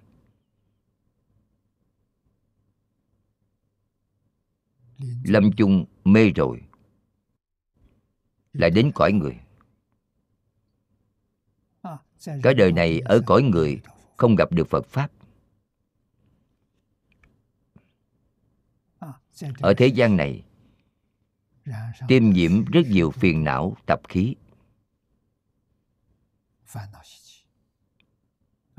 Lúc mạng sắp hết lại gặp được Phật Pháp, thiện căn của họ hiện ra. Buông xuống dạng duyên, nhất hướng chuyên niệm, họ đã giảng sanh. Có hạng người như thế không phải là may mắn. May mắn là họ lâm chung gặp được tăng thượng duyên. Gốc của họ sâu, gốc của đời trước trong quá khứ rất sâu. Chỉ là bị phiền não tập khí làm mê rồi, lâm chung một niệm buông xuống thì họ giảng sanh. Sự buông xuống đó trong kinh Đại Thừa nói với chúng ta,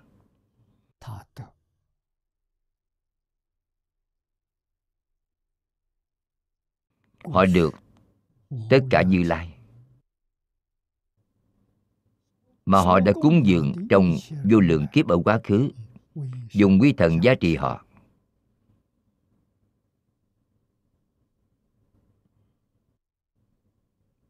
Chứ không phải là gặp may.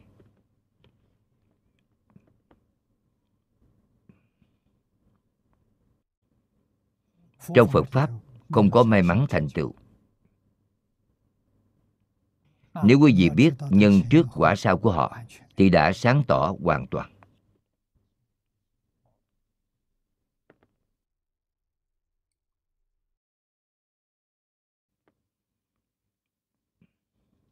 Cho nên ba loại chu biến đó giúp chúng ta giải quyết những nghi hoặc này. Khởi tâm động niệm của chính chúng ta rất quan trọng. Nhất định không nên cho rằng chẳng có ai biết, vậy thì hoàn toàn sai lầm.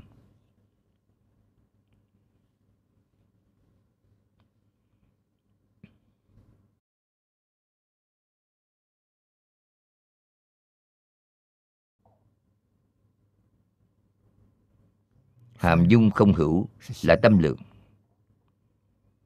Trước nay là tâm lượng ấy. Không là hư không, hữu là dạng hữu, tức là dạng pháp. Tâm lượng phải có thể bao dung. Đó là gì? Đó là tâm lượng vốn có của tự tánh,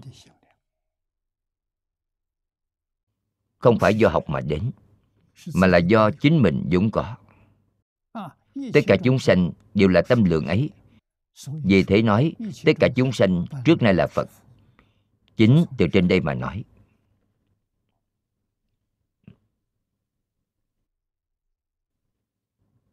Học Phật không có gì khác, chỉ là tìm trở lại tâm lượng.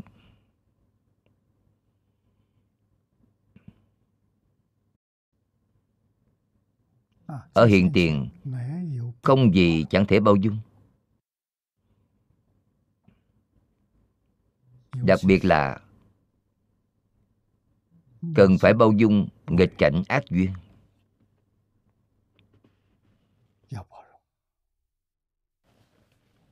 Nếu không thể bao dung thì tâm quý vị sẽ oán hận. Quý vị sẽ có oán hận, sẽ có trả thù. Sự việc đó liền phiền phức, là sẽ dẫn đến tương lai, đời sau hoàn hoàn tương báo.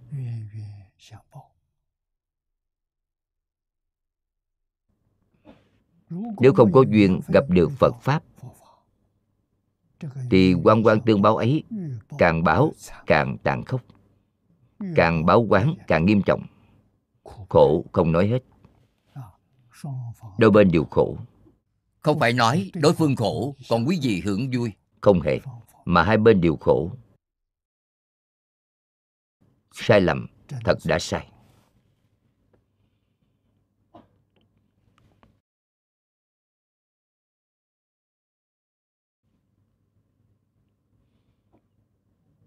Chúng ta xem đoạn tiếp. Bởi hiện nay ngài A Nan thấy quang minh tướng lành mà trước đây chưa từng thấy, nên hoan hỷ vui mừng. Tôn giả A Nan,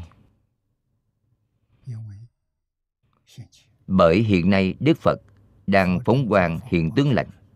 Ngài đã thấy được, trước đây cũng thấy được, nhưng không thù thắng như hôm nay. Hôm nay quá thù thắng, quá kỳ diệu đặc biệt.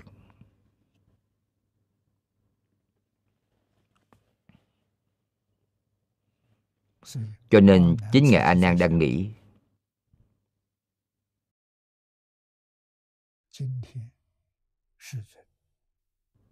nay Đức Thế Tôn hiền quang minh hiếm có, hiển bày tướng lành khó được thấy.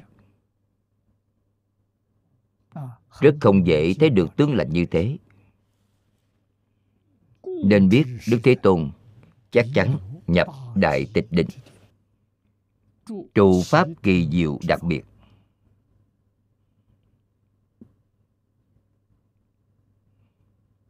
Đó là trong tâm ngài A Nan suy nghĩ, không có nghĩ sai. Quả đúng là như vậy. Ba câu sau cùng rất là quan trọng. Định ấy, pháp ấy, chính là niệm Phật tam muội, là hành của đạo sư, đạo thù thắng nhất. Ba câu này Định ấy là niệm Phật tam muội. Pháp ấy chính là hạnh của đạo sư, đạo thù thắng nhất.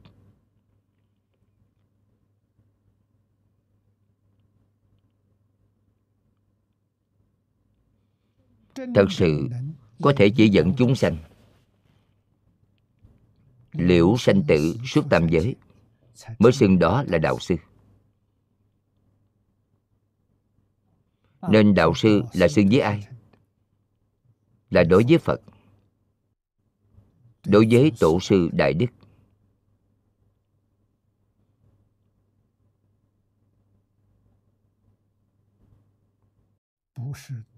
Không phải xưng với người thông thường. Đó là vô cùng tôn trọng.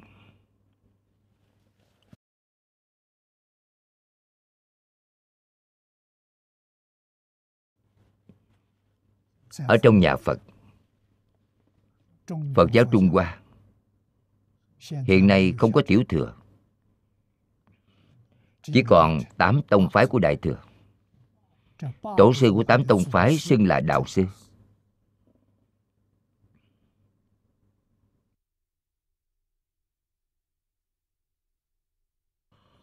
Tiểu thừa có hai tông, Câu Xá Tông và Thành Thật Tông.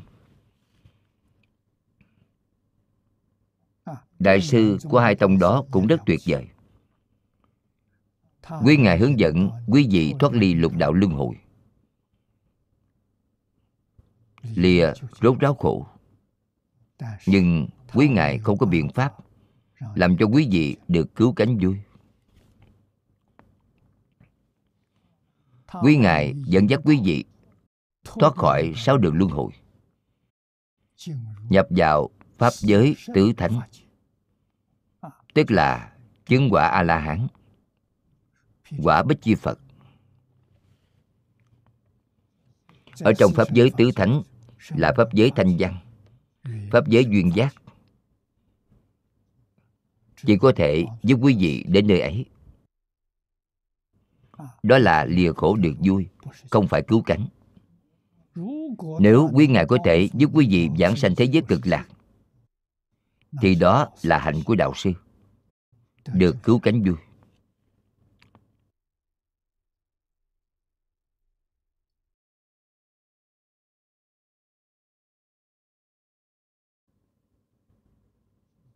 Ngày nay, Đức Thế Tôn tuyên giảng cho chúng ta là Kinh Vô Lượng Thọ của Đại Thừa, là dẫn dắt chúng ta tín nguyện trì danh, giảng sanh tịnh độ. Đó chính là hạnh của đạo sư.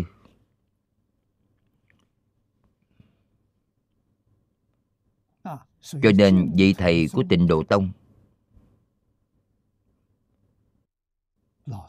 có thể xưng đạo sư, có thể xưng đại sư.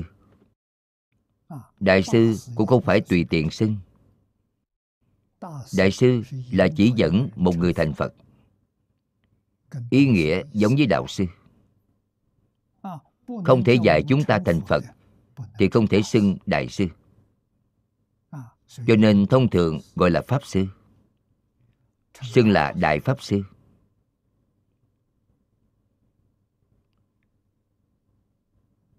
Bởi danh hiệu đại sư không phải tùy tiện xưng được.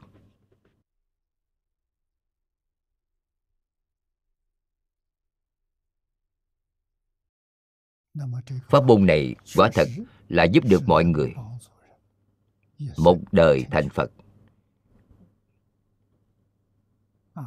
Tín nguyện trì danh, cầu sanh tịnh độ. Trong kinh này giảng rất rõ ràng, rất sáng tỏ. Giảng sanh thế giới cực lạc, ba bậc thượng trung hạ đều là phát tâm Bồ Đề, nhất hướng chuyên niệm. Bao gồm người của nhất tâm tam bối.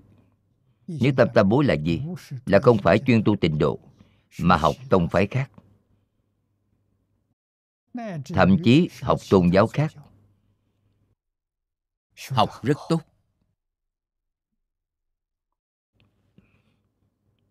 Đem công đức tu hành của quý vị hồi hướng cầu sanh tịnh độ.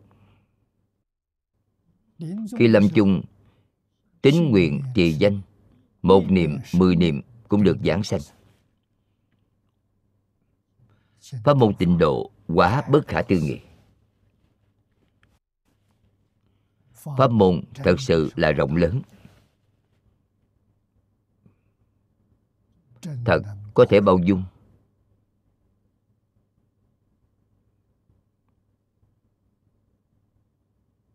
Chân thật từ bi. Còn tôn giáo khác không phải tín đồ của ta thì Thượng Đế không phù hộ quý vị. Nhưng A Di Đà Phật không như vậy.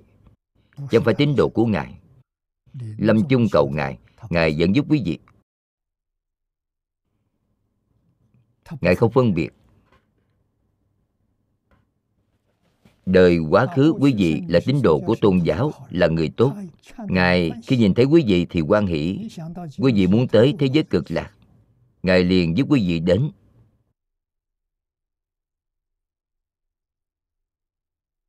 Nói cách khác, hãy là sanh đến thế giới cực lạc thì được quy thần của A Di Đà Phật gia trì. Học trò của Đức Mi Đà thì được chư Phật Bồ Tát tôn trọng. Nếu quý vị đến quốc độ khác để lễ Phật, chư Phật đối đãi quý vị là đặc biệt ưu ái. Vì sao vậy? Bởi quý vị là đệ tử của A Di Đà Phật, nhất định phải để quý vị ngồi ở ghế trước. Đó là thế nào? Do danh tiếng của A Di Đà Phật lớn nên không có chuyện chẳng tôn kính. Chư Phật Bồ Tát đều tôn kính thì nào có đạo lý thiên thần không tôn kính. Nếu quý vị đến trời sắc giới, đến trời dục giới thì những thiên chủ đó đều ra cửa để nghênh tiếp quý vị. Đệ tử Đức Bi Đà còn gì bằng. Người cùng tâm ấy, tâm đồng lý ấy, chúng ta nhất định phải biết. Thật sự đã biết thì quý vị sẽ quyết một lòng đối với Tịnh Tông, sẽ không có ý niệm thứ hai nữa, sẽ chẳng dao động nữa. Đời này chắc chắn sanh Tịnh độ. Lợi ích của sanh Tịnh độ được nói trong bộ kinh này. Quý vị đã đạt được toàn bộ.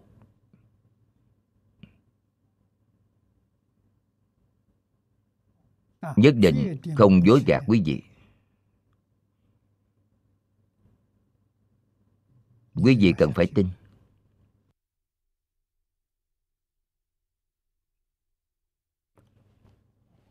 Niệm Phật tam muội là niệm giống với Phật. Hạnh của đạo sư là hạnh giống với Phật. Nhất định giúp người đó một đời thành tựu đạo vô thượng.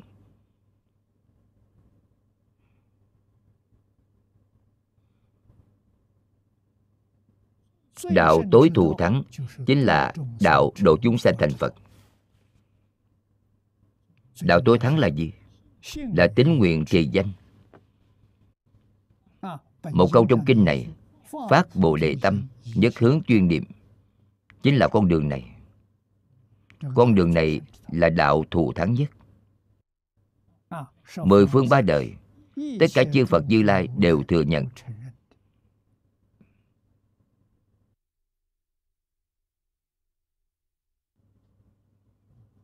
Đời đời chúng ta đây gặp được.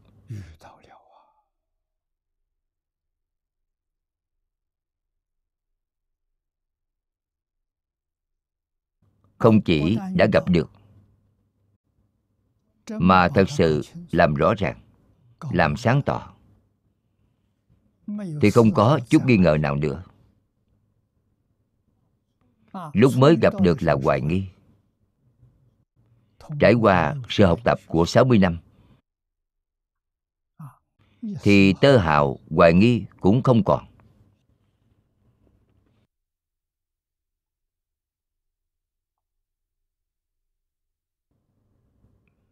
Biểu hiện ở chỗ nào?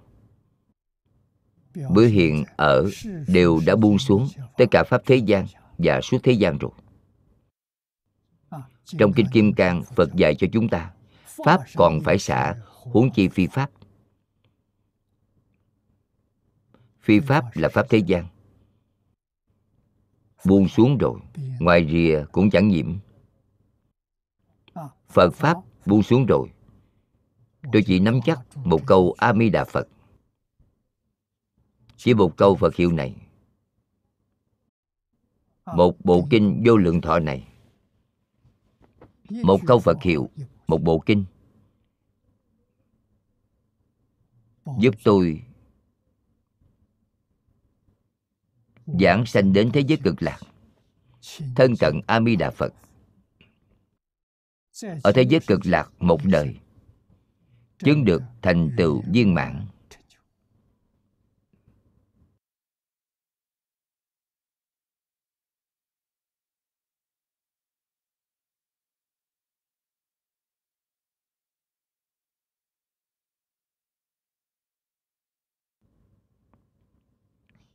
Nhất định không thể lỡ qua nữa.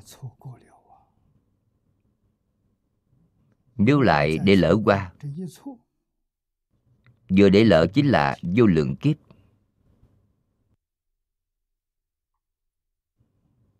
Vậy thì quá đáng sợ.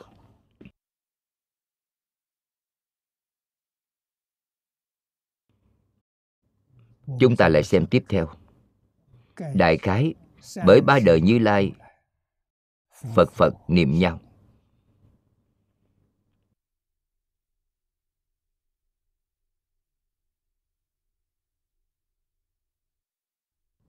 Chú ý chữ ba đời này. Trong ba đời,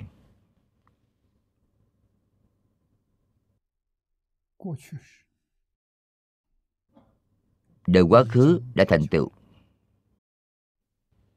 đời hiện tại sắp thành tựu,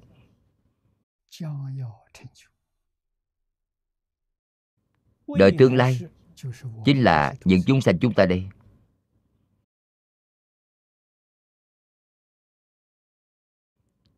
Những chúng sanh chúng ta đây có thể xưng là chư Phật, có thể xưng Như Lai không?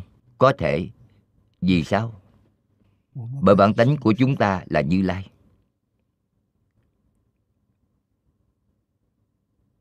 Xưng Như Lai là xưng tánh đức.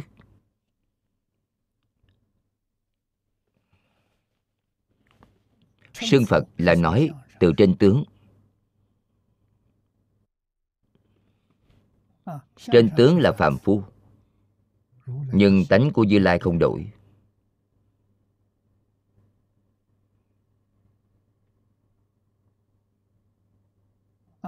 Chư Phật niệm chúng ta, chúng ta không niệm Phật.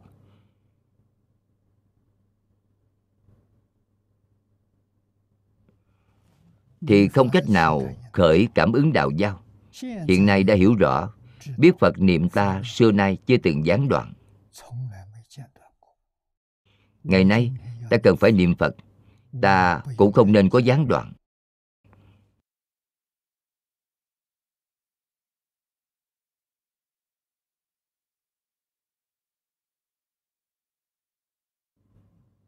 Ngài A Nan từ câu này để suy đoán,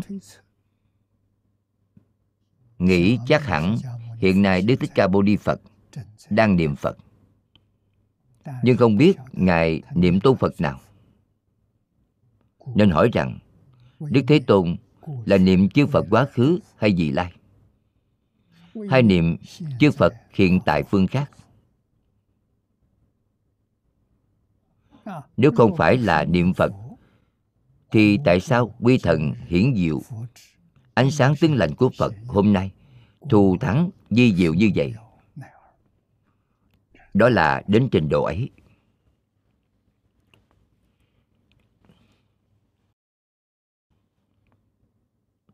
Quy là dũng mạnh, thần là không thể suy lượng. Phàm phu không cách nào tưởng tượng. Hiển diệu là sáng rỡ tuyệt đẹp. Trong ánh sáng của Phật hiện ra cõi báo mười phương trang nghiêm.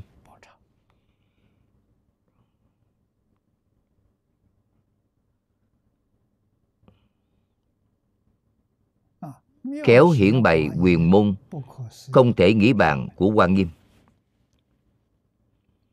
Thập quyền được giảng trong Kinh Hoa Nghiêm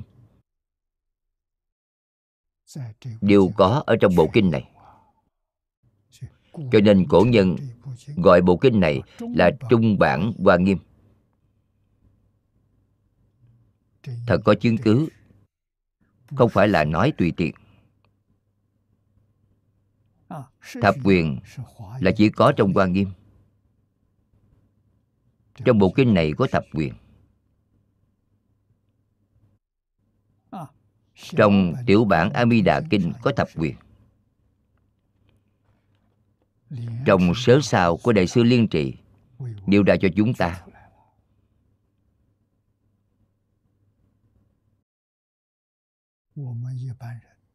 Người thông thường chúng ta đều lơ là, không chú ý đến. Chính bởi không chú ý nên quý vị đối với kinh này mới nghi ngờ. Tín tâm của quý vị không đầy đủ, không viên mãn. Quý vị không đạt được lợi ích chân thật của bộ kinh này.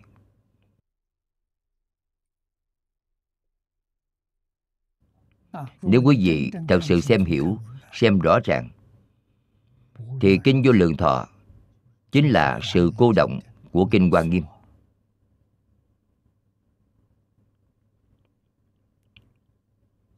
Nên Đại Đức xưa đem Hoa Nghiêm, Kinh Vô Lượng Thọ và tiểu bản A Di Đà Kinh xem thành một bản. Đại bản, trung bản, tiểu bản. Nội dung, cảnh giới hoàn toàn giống nhau, không thể nghĩ bàn. Nói được chi tiết nhất, rõ ràng nhất chính là Hoa Nghiêm, là đại bản.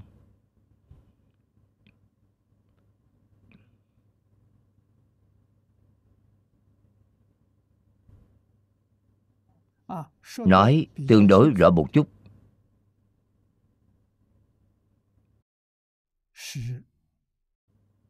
là Kinh Vô Lượng Thọ. Nói đơn giản nhất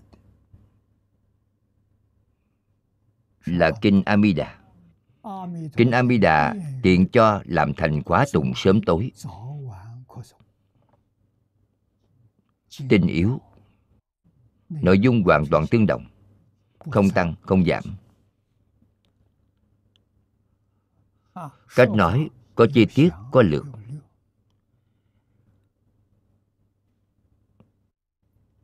Văn chữ có nhiều, có ít.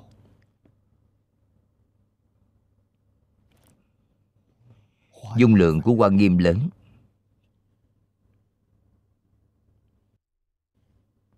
Nếu chúng ta không vội,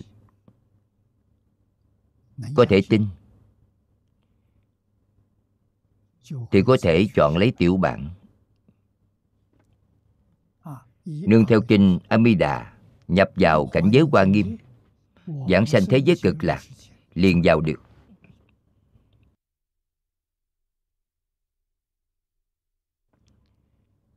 Bởi đó là tiểu bản Hoa Nghiêm. Vãng sanh đến thế giới Cực Lạc, điều mà Kinh Đại Phương Quảng Phật Hoa Nghiêm dạy, quý vị hoàn toàn thông đạt hiểu rõ. Thông một thì thông tất cả, hiểu một thì hiểu rõ tất cả, không còn chướng ngại nữa. Quý vị liền có năng lực đến mười phương thế giới giáo hóa chúng sanh, giống như chư Phật Như Lai.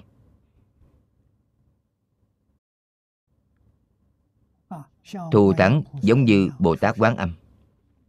Nên dùng thân nào độ được thì hiện thân ấy. Quý vị quan sát được căn cơ của chúng sanh,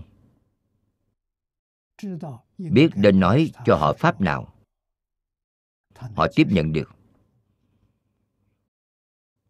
họ nghe hiểu được, họ giác ngộ được, họ có thể tăng trưởng niềm tin, y giáo tu hành, họ có thành tựu.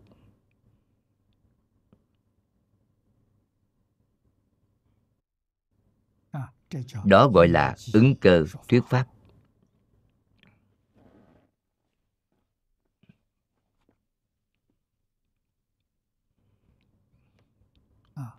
Cho nên niệm lão ở đoạn này làm tổng kết cho chúng ta đã nói: khéo hiển bại quyền môn, không thể nghĩ bạn của Quan Nghiêm.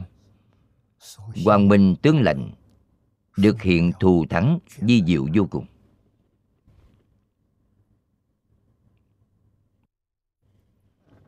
Chỉ có Phật làm được.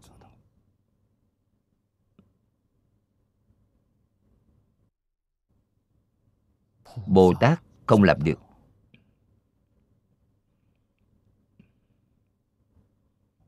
Chúng ta muốn giới thiệu bộ kinh này cho đồng học.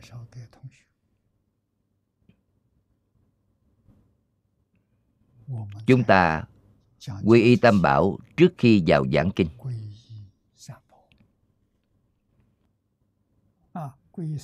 Quy y Tam Bảo chính là cầu Phật gia trì.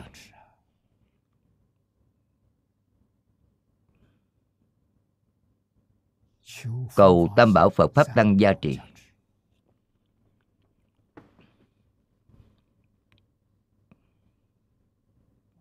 Hội của chúng ta đây, hai tiếng đồng hồ này không có luống qua, không có giảng sai. Người giảng hoan hỷ, người nghe cũng hoan hỷ. Hiện nay chúng ta dùng Internet, dùng vệ tinh để truyền bá. Đồng học học tập ở trên Internet và vệ tinh không hề khác nhau. Chúng ta cũng có thể cảm nhận được sự giá trị của Tam Bảo. Quy y Phật,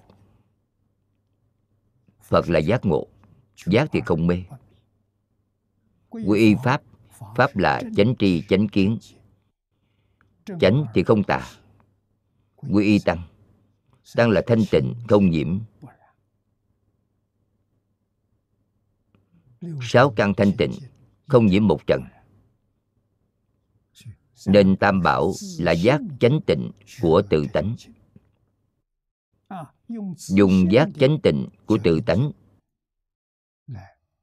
để nghe Phật Pháp, để tiếp nhận Phật Pháp, thì quý vị thật được lợi ích. Chúng ta học mà không đạt được lợi ích chân thật thì chúng ta phải nghĩ đến tâm không thanh tịnh.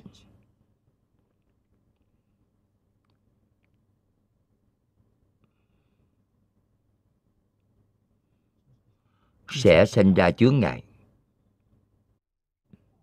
vẫn mang theo nghi ngờ, thậm chí còn mang theo phiền não tập khí. Đó chính là tự mình tạo thành chướng ngại, không thể khế nhập. Nếu không có chướng ngại ấy thì khẳng định khế nhập cảnh giới.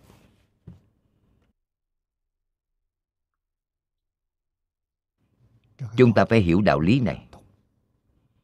Cho nên trước khi giảng kinh, trước đây chúng tôi dùng kệ khai kinh của Tổ sư Đại Đức. Kệ khai kinh thật ra là do Võ Tắc Thiên viết, viết rất hay. Chúng ta dùng tam quy y, thực tế là tiếp nhận đề xuất của những pháp sư ở Sri Lanka.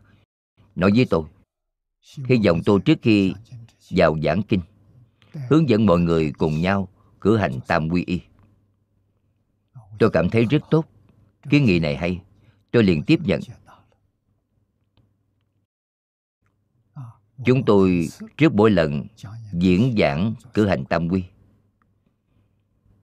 dùng tâm giác chánh tịnh để nghe, thì có thể khế nhập nghĩa chân thật của Như Lai. Thời gian hôm nay hết rồi, chúng ta chỉ học tập đến đây thôi. Hết tập một trăm hai mươi bảy. Nguyện đem công đức này hướng về khắp tất cả đệ tử cùng chúng sanh, đều sanh nước cực lạc, sớm viên thành Phật quả, rộng độ khắp chúng sanh. Nam mô A Di Đà Phật.